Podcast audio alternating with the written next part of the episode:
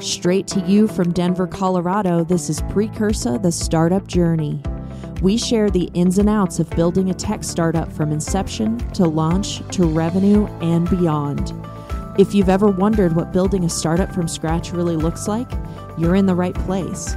With full transparency and honesty, we reveal it all about Precursa on our ride from idea to exit the wins, the lessons learned, and the unexpected twists and turns.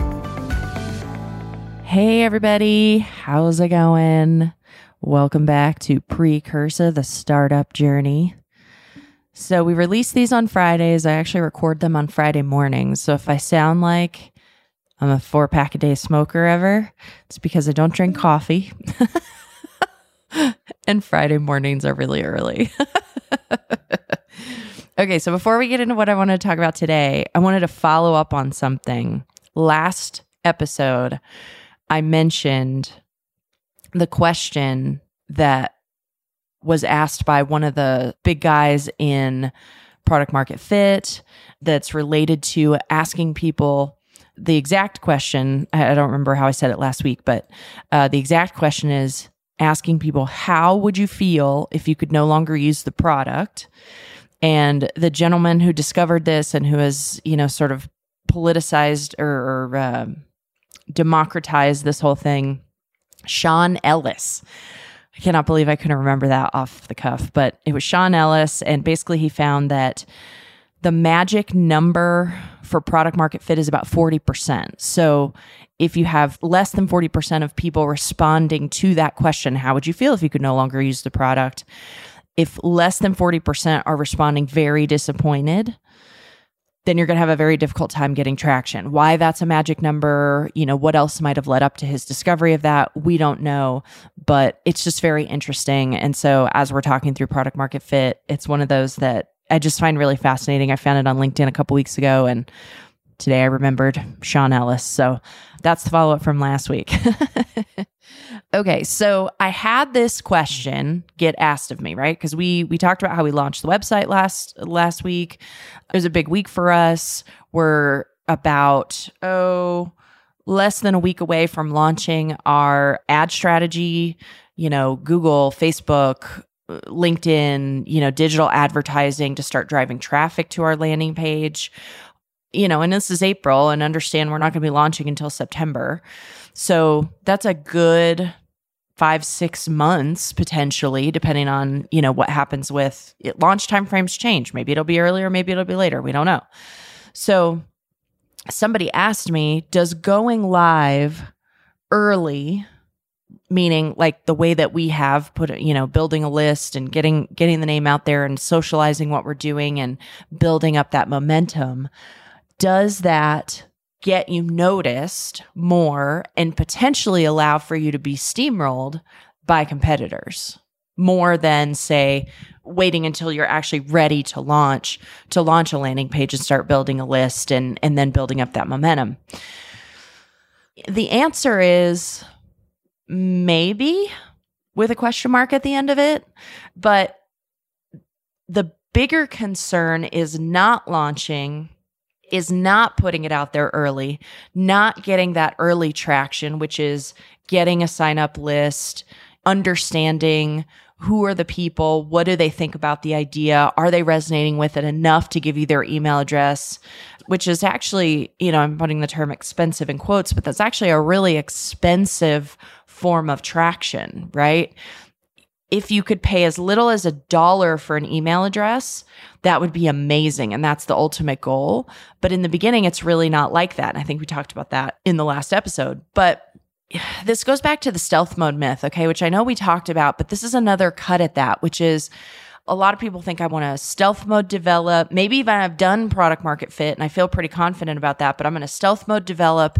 And when I launch my product will be the day that I launch ads.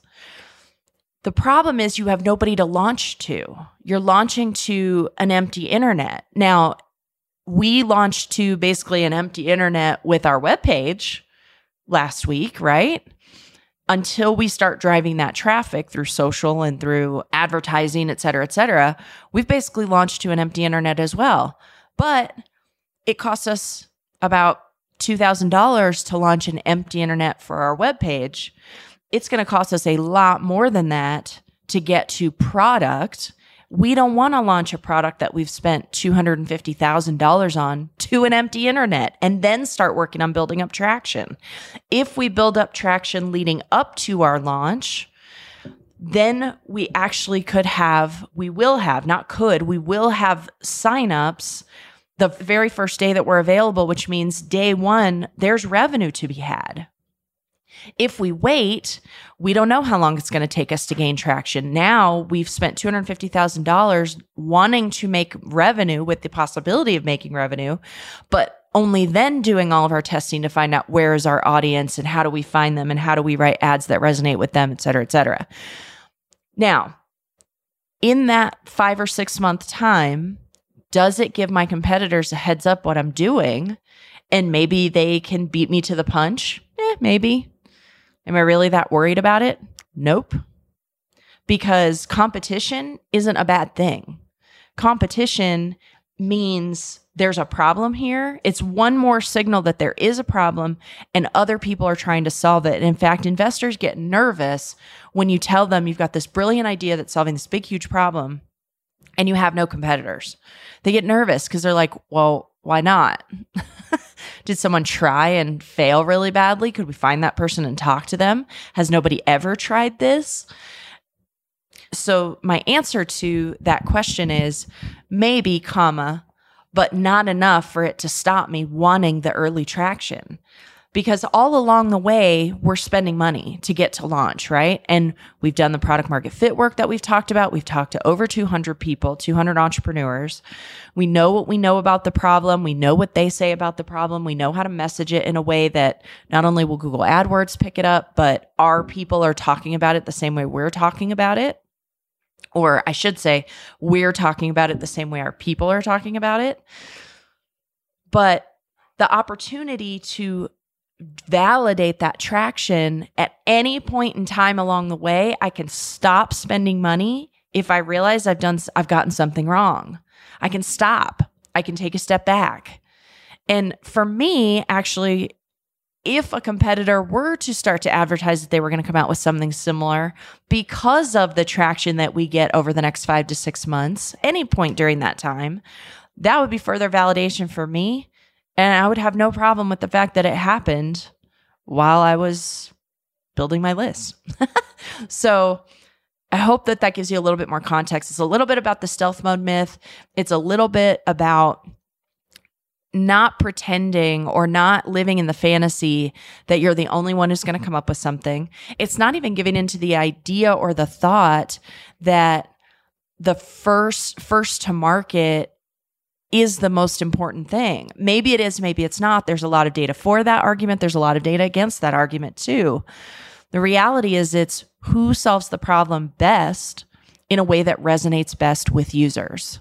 And that's the company that's going to win every time. So that's what I'm looking for. I'm not worried about what other people are doing while I'm doing that. Does that mean I get crushed by, you know, somebody who comes in and can afford to spend a hundred million dollars on marketing? Maybe. But I still feel like what I'm doing, I'm doing it really well. I have a lot of proof in the market and I have a lot behind my name and my process that proves I get results. So, yeah, so that's my answer to your question. All right. So, to continue the discussion that we've been having around product market fit, talking to people, designing interviews that get at what is the real problem? How do our people experience it? And what do they say about it? Today, I want to talk more about how do we remove bias? How do we talk to people effectively? And then how do we understand the data that we get out of these conversations? So, the first piece of this is removing bias. So, you're going to we designed an interview and we retooled and refined it so many times. And a lot of times I ended up in a conversation with someone where I realized we're having a conversation that's very easily a product market fit conversation for Precursa if I just change the way that I'm asking the questions. So, how do you remove bias? And why is that even important, right? Removing bias is primarily important because we have, if you think about scientific method, we've all taken some form of science in school, right? And you've done an experiment. And the whole thing that scientists talk about is when you build a hypothesis, you have to understand enough about your hypothesis to be able to test the right inputs and outputs. But then you have to look at it with an objective eye and be willing to say, my hypothesis is right or my hypothesis is wrong based on the data that I get. If, as a scientist, scientists highly, highly value the ability to remove their own biases and their own assumptions from the work that they do if we don't have the ability to do that in this process, then we're only going to see what we want to see and we're going to miss the clues and the cues that are given to us by our target end user. Sometimes it's as small as well we could have built some better marketing language or you know advertising language if we would just sort of listen to the words they actually used and use those words sometimes it's bigger than that sometimes you know, I've seen people go through this process and in the process of data review, they're telling me, yeah, this is, we seem like we're totally on the right track. And I'm, I'm looking at their actual interviews and going, um, I'm seeing a pivot here and listen to the words these people are using and listen to how that keeps coming up over and over again. And if you are not willing to see where you're off or where you're wrong, you won't be successful. So, removing bias is important because we have to be able to look objectively at the data that we're working so hard to collect. And we have to be able to ask objective questions that allow the people we're talking to to answer them in a way that is honest and authentic. Because here's the other thing that happens if I inject bias and say, like, don't you think it's a huge problem for entrepreneurs that most people don't understand product market fit or how to get it and they have to learn it the hard way? I am inserting not only my belief that that's true, but I've even asked the question in a way that prompts them to want to agree with me, right?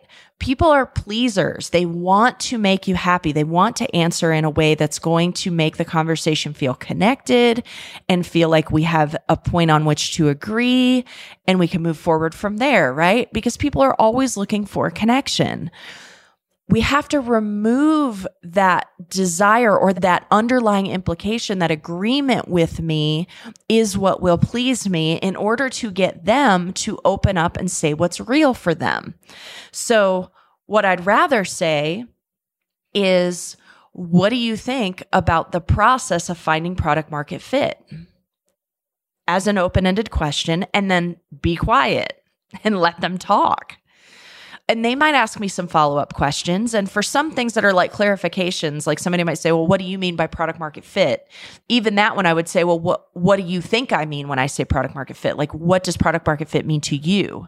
Right? Because maybe we're level setting, but for the most part, and maybe they'll ask me a question, you know, that's easy enough to answer. Like, that's a bad example, and I'll think of one at some point. But if it's something that I can answer where they say, "Oh, you mean like our friend who built a company and, you know, never could get traction." That that's what you mean, right? Yeah, that's totally what I mean. What do you what are your thoughts on that? Then that's a sort of a clarifying thing. But I'm more interested in what is sparked in their mind. Because remember, as much as I'm removing bias, I still have to use words that help me set context with them. And sometimes even my words can contain a bias that I'm not even aware of in terms of what it elicits in someone's mind. So when they ask me a clarifying question, if it's not something that's simple and sort of just indicates to me that a yes or a no lets us know that we're on the same page I want to know what did that spark for them?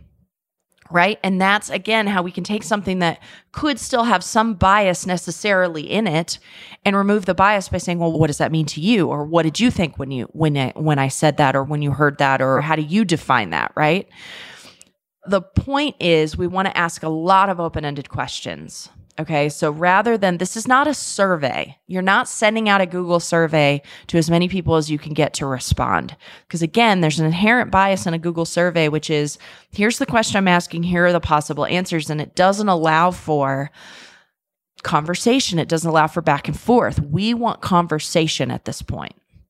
There are plenty of times where a Google survey or Survey Monkey or whatever is a very incredibly useful tool for honing and refining and narrowing in or focusing in on a particular area or another. That's not what we're talking about here. What we're talking about here is having a conversation that allows for movement and flow and walking a path and choosing forks in the road in a way that is very unique to a conversation. So, in order to do that, open ended questions.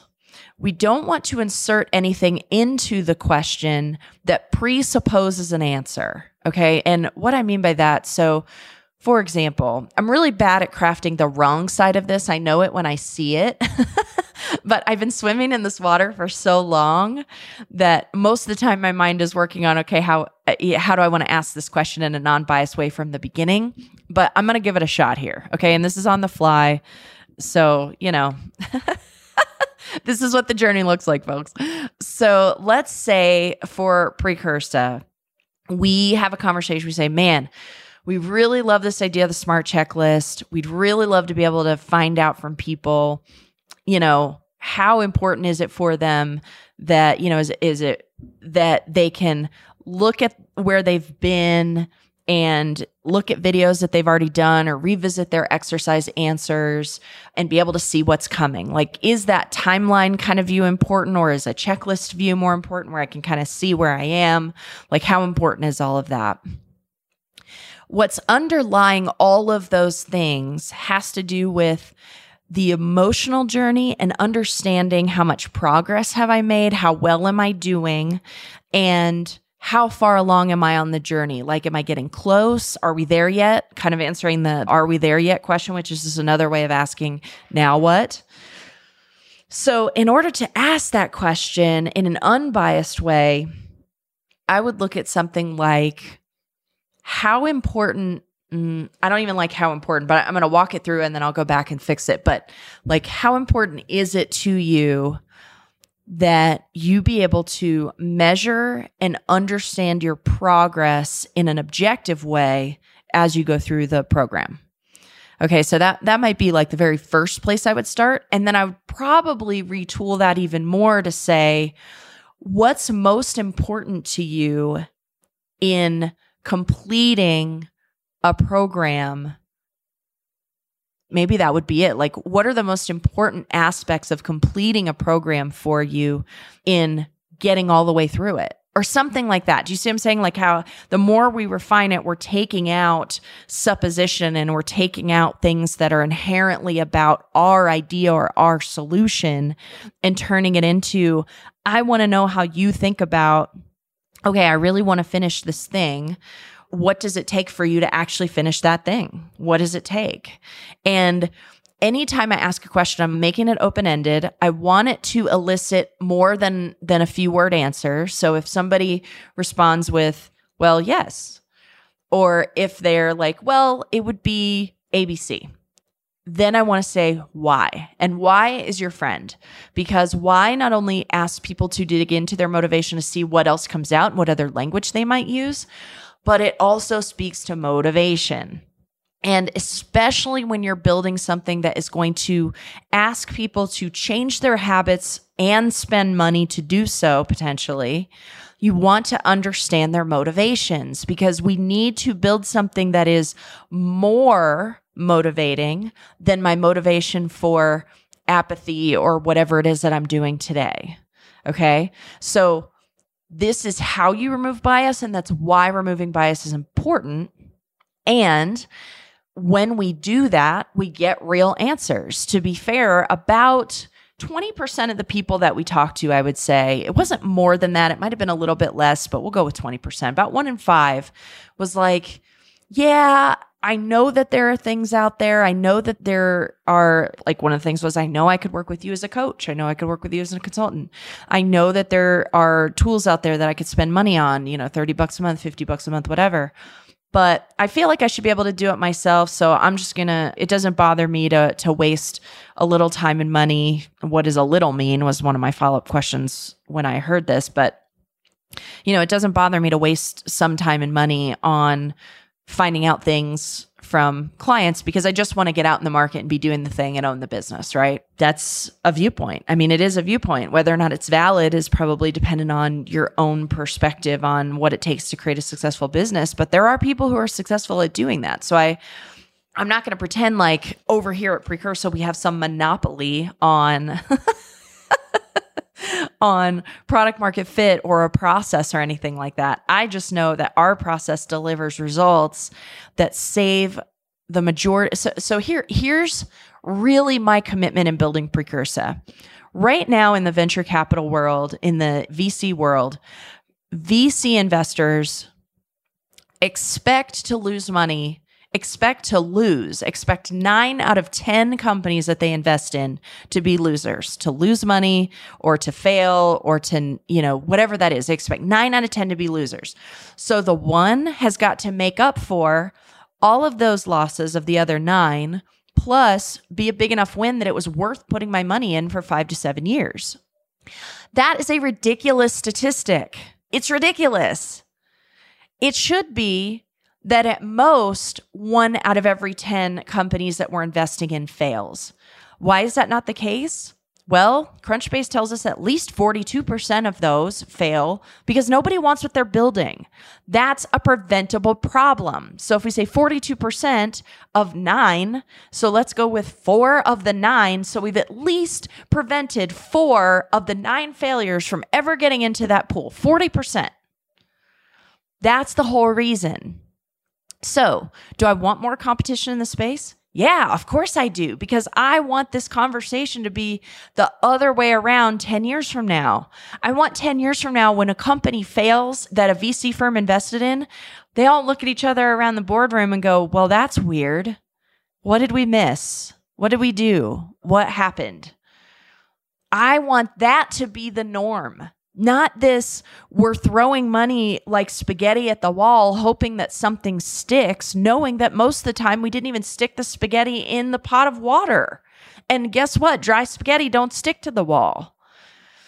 So I'm ranting a little bit, but I'm saying that because I want you to understand just like Precursa isn't the end all be all only solution, as much as we would love for that to be the case, Facebook isn't the only social media company.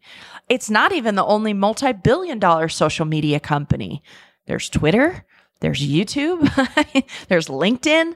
There is room in the market for alternatives and for multiple perspectives.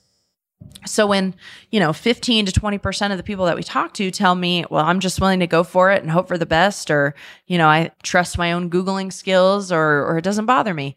Great. Like there's room for that in the market. And some of those people will be really successful because it's just who they are. Right. What we're doing is trying to say for the 80%, the average in the market, we want you to have the opportunity to be successful at the thing that has the best shot of making you successful.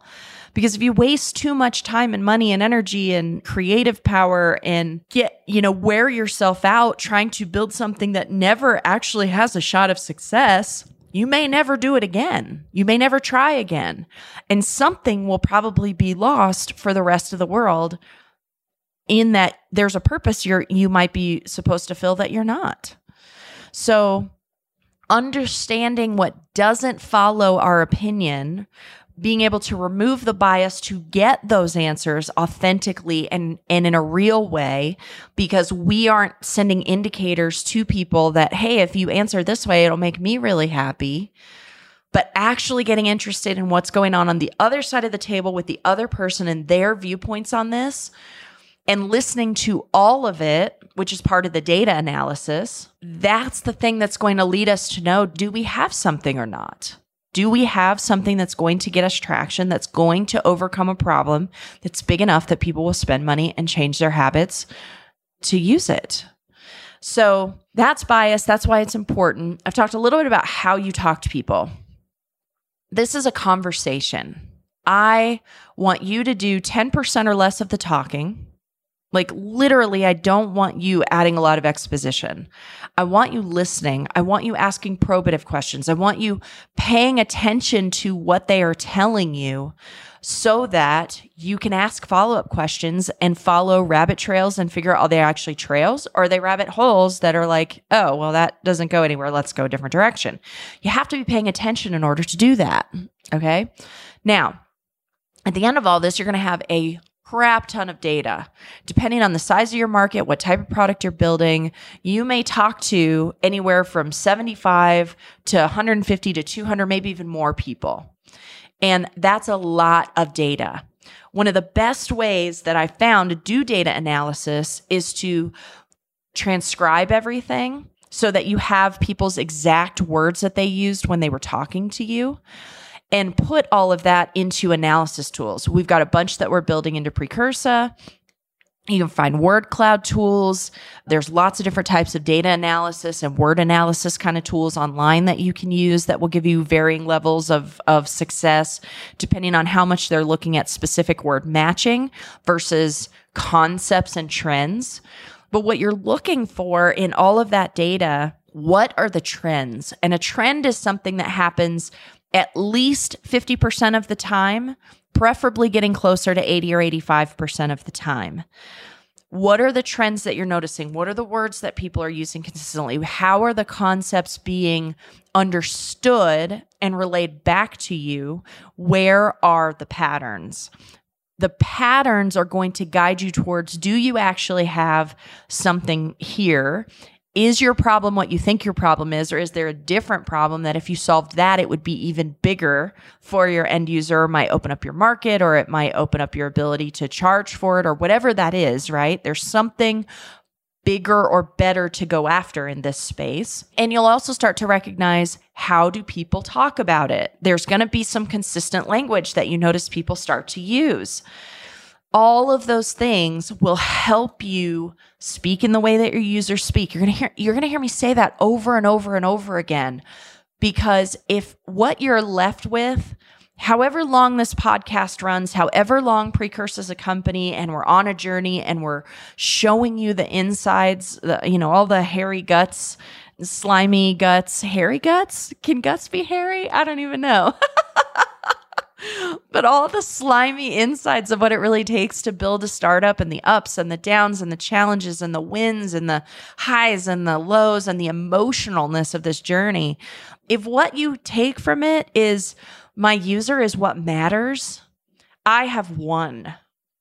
That is a win in my book because too many companies are built upon the ego of their owner, the ego of their founder, the ego of one or more humans who think they have the answer and are going to be the next Facebook. Look, I want you to be the next Facebook. I want more people to have like world changing, impactful ideas that actually get to market that make the impact that they're supposed to make. But the only way that happens is if you understand your user. I can't dive into building a company like Precursa.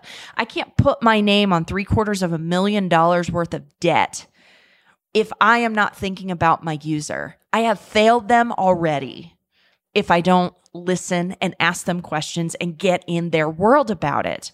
Otherwise, it's just an ego exercise for me. And I'll be totally honest with you, I've done that twice before already. And I've failed huge at it, and it's cost me everything I've had both times. It's a stupid way to try and build success or build a business or invest money. And I'm not willing to do it again. So, all that said, the user is what matters. So, listening to them in the conversation, looking back at the data and realizing what trends and what patterns emerge from the group of people that you talk to, and being willing to pivot, being willing to have this be a scientific method where you can say, with this piece, I'm wrong or with this piece we need a pivot or wow there's a it's going to cost me a million and a half dollars to get to market and the market cap is 5 million. This makes no sense. There's no business here because you're not going to get 100% of a market which we'll we'll talk about that later. The point is users will tell you. You have to listen Your job right now, the whole reason we do the blue sky exercise very, very first in the beginning and get out all of our ideas and all of our thoughts and all the things that we think we know is so that our minds can be empty, so that we aren't injecting ourselves and our views and our beliefs into everything that we talk to people about at this stage of the game. This is about the user. This is about what they what they think, what they know, how they believe, what they say about it and us understanding them better so that we can actually build a company and build a product that solves their problem, not the problem we wish they had. So, removing bias gives you access to that. Listening gives you access to that being able to look objectively and as unbiasedly as possible at your data gives you access to that. This is how we switch the statistic. This is how we turn this thing on its head to where five or 10 years from now, we look around the VC world and we say, wow, one in 10 maybe fails. We're winning. And not only are we winning, but think about the nine, think about those nine entrepreneurs who had VC backing who ultimately failed. Now, some of them will get up and try again, and some of those VCs will give them money again because they know if they keep betting on a good horse, eventually they'll win.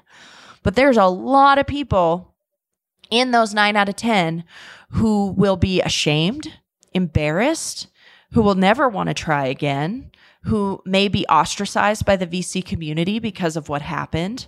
The reality is, it's not their fault. I mean, it is. Everybody is, nobody's a victim in this game, okay? Everybody should take responsibility for their part and their their piece in that, right? But there are a lot of people who will be put more blame on even though it should be that, you know, you're a venture capitalist aren't you putting money into a lot of companies and don't you know what to look for that that is a marker of success or not? Well, the reality is a lot of most VCs, they really don't know what defines success. They think they do or they invest in a FOMO way.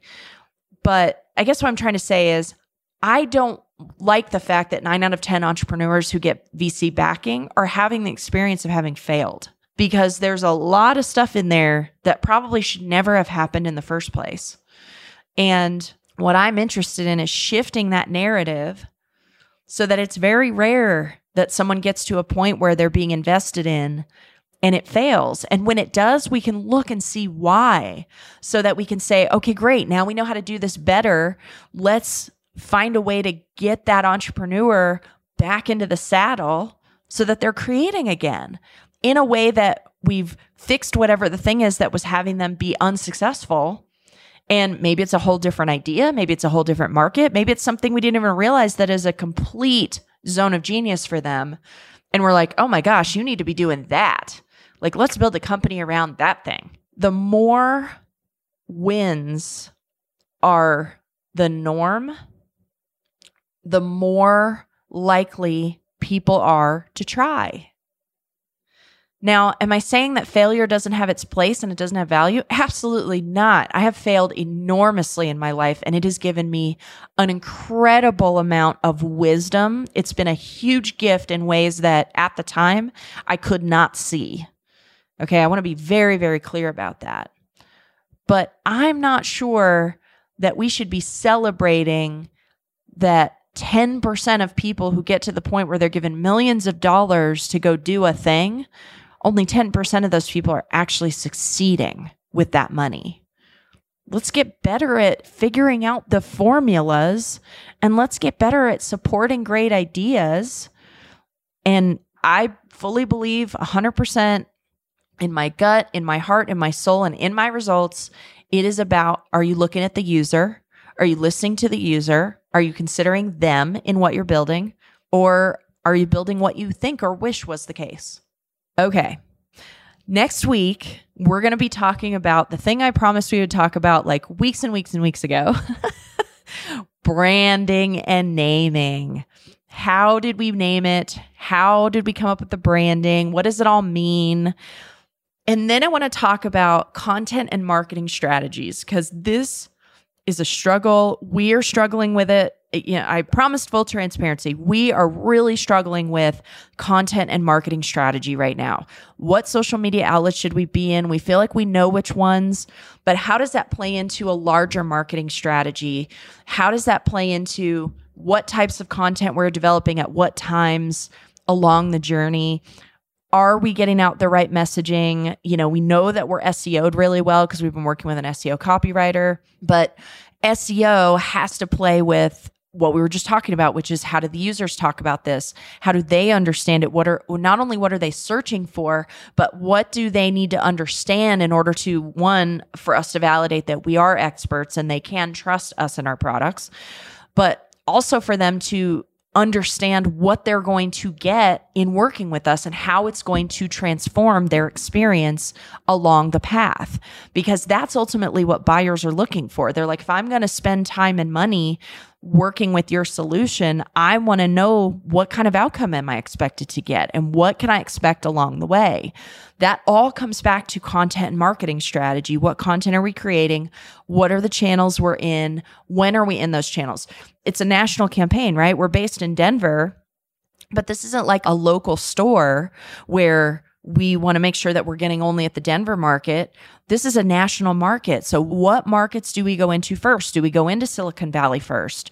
Or do we go into the Midwest first? Because they're more likely to resonate with a lower price point and being a little bit less risk tolerant in the beginning, right?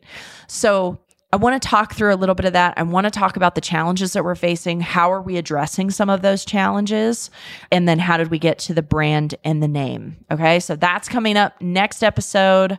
So glad you're on the journey and happy entrepreneuring. Until next time. Thank you for listening to this episode of Precursa, the Startup Journey. If you have an idea for a startup and you want to explore the proven process of turning your idea into a viable business, check us out at precursa.com. Make sure to subscribe to this podcast wherever you listen to podcasts so you never miss an episode. Until next time. Thank you for listening to this episode. If you or your company are looking to jump into the podcast world, now is the time. The Plug Agency is here to connect you to the full power of podcasting. You just record and leave the rest to us. The people are listening and want to hear from you. The Theplug-agency.com. That's theplug-agency.com. Click the link in the episode description for an exclusive offer. This is Sarah Hubbard, host of You and Me Kid, a podcast about starting and raising a family on your own. We just launched season two, and I'm speaking with single moms, those still considering, and experts in relevant fields to give you a real sense of what the day to day experience of solo parenting looks and feels like. Plus, this season, I've partnered with California Cryobank, the number one sperm bank in the US. So wherever you are in the process, this podcast provides some support humor, and helpful information. Listen to You and Me Kid wherever you get your podcasts.